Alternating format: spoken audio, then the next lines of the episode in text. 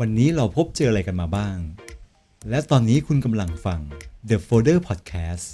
เพราะผมเชื่อว่าชีวิตทุกคนมีหลายโฟลเดอร์ และทุกโฟลเดอร์มันคือตัวเรา เราจะชวนผู้ฟังมาคุยกันเรื่องความหลากหลายของโฟลเดอร์บนโลกใบนี้ กับผมดำเนินอรุณราศีตลอดเวลามีศิลปินเกิดขึ้นมากมาย ต่างได้รับความนิยมในช่วงเวลาที่แตกต่างกันไป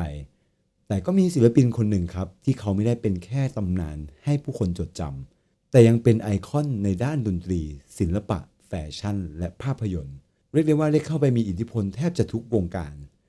David Bowie is คือชื่อนิทรรศการที่เคยจัดขึ้นเมื่อหลายปีก่อน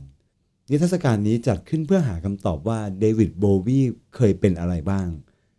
โลกเราขับเคลื่อนไปด้วยคนจากหลากหลายสาขาอาชีพที่แสวงหาตัวตน ตั้งแต่ตัวตนธรรมดาไปจนถึงหาความแปลกใหม่ให้กับยุคสมัยของตัวเอง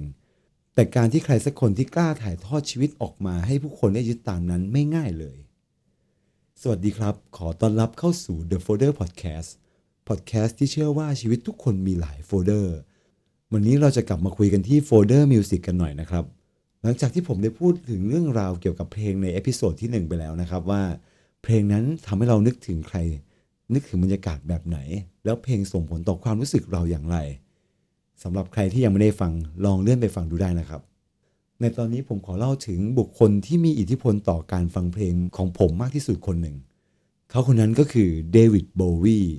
เป็นนักร้อง เป็นนักแต่งเพลง นักดนตรี ศิลปิน นักแสดงเป็นไอคอนของโลก รวมถึงเป็นแรงบันดาลใจให้กับวัฒนธรรม วงการศิลปะและวงการแฟชั่น ผมเริ่มรู้จักเดวิดโบวีน่าจะมาจากภาพยนตร์เรื่อง The Prestige ในปี 2006 เรื่องนี้ครับเป็นหนังเกี่ยวกับนักมายากลที่มีฮิวจ์แจ็กแมนกับคริสเตียนเบลเป็นนักแสดงนำแล้วก็มีอยู่ scene หนึ่งครับที่ผมสะดุดตากับตัวละครตัวหนึ่งที่เดินออกมาจากห้องทดลองกระแสไฟฟ้าสลับ บุคคลนั้นก็คือนิโคลาเทสลาและที่เซอร์ไพรส์มากที่สุดก็คือ ภายหลังครับผมเพิ่งรู้ว่าเดวิดโบวีรับบทเป็นนิโคลาเทสลานะครับ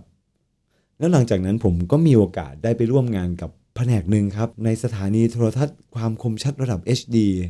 ในเวลานั้นครับ ที่นั่นทำให้ผมได้เจอกับหัวหน้า ซึ่งหัวหน้าผมเนี่ยเขาอยู่ในวงการครีเอทีฟมายาวนานแล้ว และตอนนั้นเราได้พูดคุยกันเรื่องรสนิยมการฟังเพลงนะครับ แล้วก็การดูหนังไปด้วย แล้วผมก็ได้หนังเรื่องหนึ่งจากหัวหน้าครับ เรื่องนั้นก็คือ Velvet g o m i บอกเลยครับว่าหนังเรื่องนี้เป็นเรื่องที่หายากมากครับ ผม ได้เดินทางไปที่ลิโดเพื่อที่จะไปถามเรื่องนี้ตรงใต้โรงหนังครับ ก็ได้คำตอบคือว่าเรื่องนี้ไม่ได้ผลิตอีกแล้วนะครับ แล้วก็มีความบังเอิญครับว่าในออฟฟิศของผมเนี่ยตอนนั้นจะมีพี่อยู่คนหนึ่งครับที่เป็นโปรดิวเซอร์รายการทีวีครับพี่คนนี้เนี่ยชอบฟังเพลงอยู่แล้ว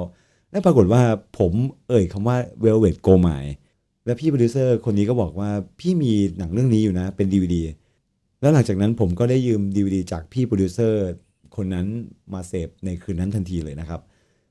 หนังเรื่องนี้ครับโดดเด่นในเรื่องของเครื่องแต่งกายที่ดูฉูดฉาดนะครับ ภายใต้บรรยากาศของยุค glam rock sound เพลงที่มีความแปลกใหม่ การแสดงออกทางเพศ ทุก track ที่เราได้ยินในหนังครับสไตล์ของหนังนี่เหมือนเราได้ดูวิดีโอเกี่ยวกับแฟชั่น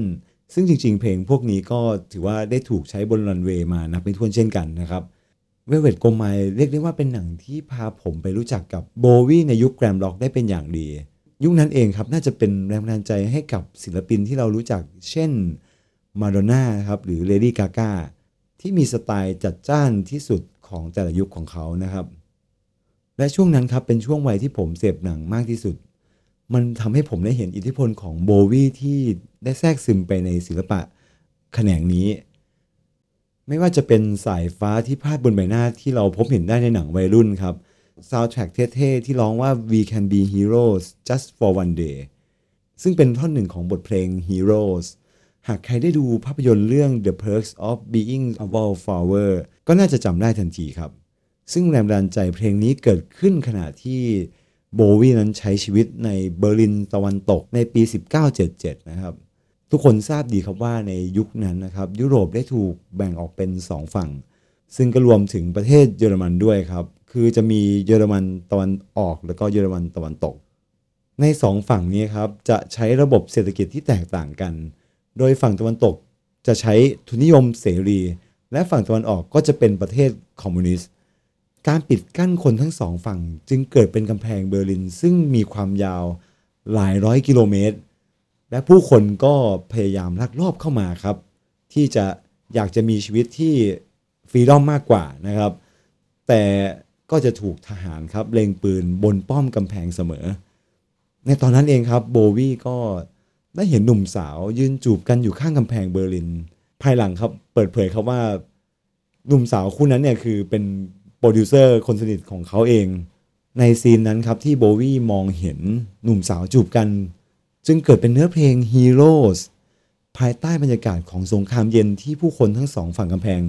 มีชีวิตความเป็นอยู่ที่แตกต่างกัน เพลงนี้ยังได้รับความนิยมข้ามไปยังอีกฝั่งของกำแพง และหลังจากนั้นเพลงนี้ก็เหมือนเป็นตัวแทนที่ถูกนำไปใช้ในแคมเปญมากมาย ไม่ว่าจะเป็นช่วงโควิดที่ผ่านมา เพื่อให้กำลังใจเหล่าฮีโร่แนวหน้า ซึ่งก็เป็นบุคลากรทางการแพทย์นะครับ หรือจะเป็นอีกเพลงครับ Ground Control to Major Tom เป็นบทเพลงที่ประสบความสำเร็จในช่วงเวลาประวัติศาสตร์ของมนุษยชาติ ซึ่งเพลงนี้ครับได้ปล่อยซิงเกิลใน 9 วันก่อนหน้าที่อพอลโล 11 จะพา Neil Armstrong และก็ Buzz Aldrin นะครับลงจอดบนดวงจันทร์ บทเพลงที่มีชื่อว่า Space Oddity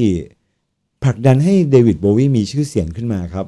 โดยแรงบันดาลใจเพลงนี้ก็มาจากภาพยนตร์ระดับตำนานครับ 2001 A Space Odyssey ของ Stanley Kubrick เพลงนี้ถูกใช้เป็นซาวด์แทร็กให้กับหลายเหตุการณ์สำคัญสำคัญครับ เช่นตอนนั้นครับ คุณ Chris Hadfield นักบินอวกาศได้ร้องเพลงนี้ แล้วก็ถ่าย MV บนสถานีอวกาศนานาชาติหรือ ISS และก็สำหรับใครที่เคยดู The Secret Life of Walter Mitty ก็น่าจะเคยได้ยินเพลงนี้เช่นกัน และที่เซอร์ไพรส์มากเช่นกันครับว่าล่าสุดนี้เพลงนี้ถูกใช้ในซีรีส์ Westworld ในซีซั่นล่าสุดอีกด้วยครับ ทั้งนี้เดวิดโบวีก็ยังเคยมาแสดงคอนเสิร์ตที่กรุงเทพ เดินเล่นที่พัฒน์พงศ์ นั่งเรือหางยาวลอดใต้สะพานปิ่นเกล้า เที่ยวชมชีวิตกรุงเทพริมฝั่ง กินก๋วยเตี๋ยวเรือ ฝึกตีระนาดเอก ถ่ายรูปข้างตู้เย็นซิงเกอร์ และเคยโดนพ่อหมอเป่าน้ำมนต์ใส่หน้าอีกด้วยนะครับเรียกได้ว่าการได้มาทัวร์คอนเสิร์ตในครั้งนั้นทำให้เขาได้ถึงประเทศไทยแล้วอย่างแท้จริงนะครับด้วยหนังเรื่องนี้เป็นแนวด็อกิเมนทารีชื่อว่า l i c o c h e t ซึ่งเราจะได้เห็นวิถีชีวิตของคนไทยในอดีต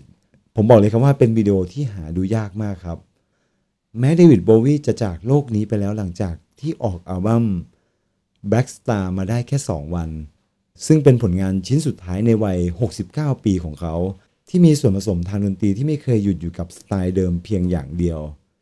ดังนั้นครับ ไม่ว่าเดวิดโบวีจะเป็นคนของวงการใดก็ตาม นอกจากผลงานที่มีอิทธิพลต่อชีวิตผมแล้ว ก็ยังมีอีกสิ่งหนึ่งครับที่ผมได้เรียนรู้จากเดวิดโบวีนั่นก็คือเรื่องของความสามารถในการปรับตัวไปตามยุคสมัย และเรียนรู้การเปลี่ยนแปลงอยู่ตลอดเวลา ซึ่งเป็นทักษะที่ทุกวันนี้ก็ยังใช้ได้ผลและใช้ได้ดีเสมอมา สวัสดีครับ คุณสามารถฟัง The Folder Podcast ได้ทาง Apple Podcast Google Podcast Podbean Spotify และ SoundCloud The Folder Podcast เพราะชีวิตทุกคนมีหลายโฟลเดอร์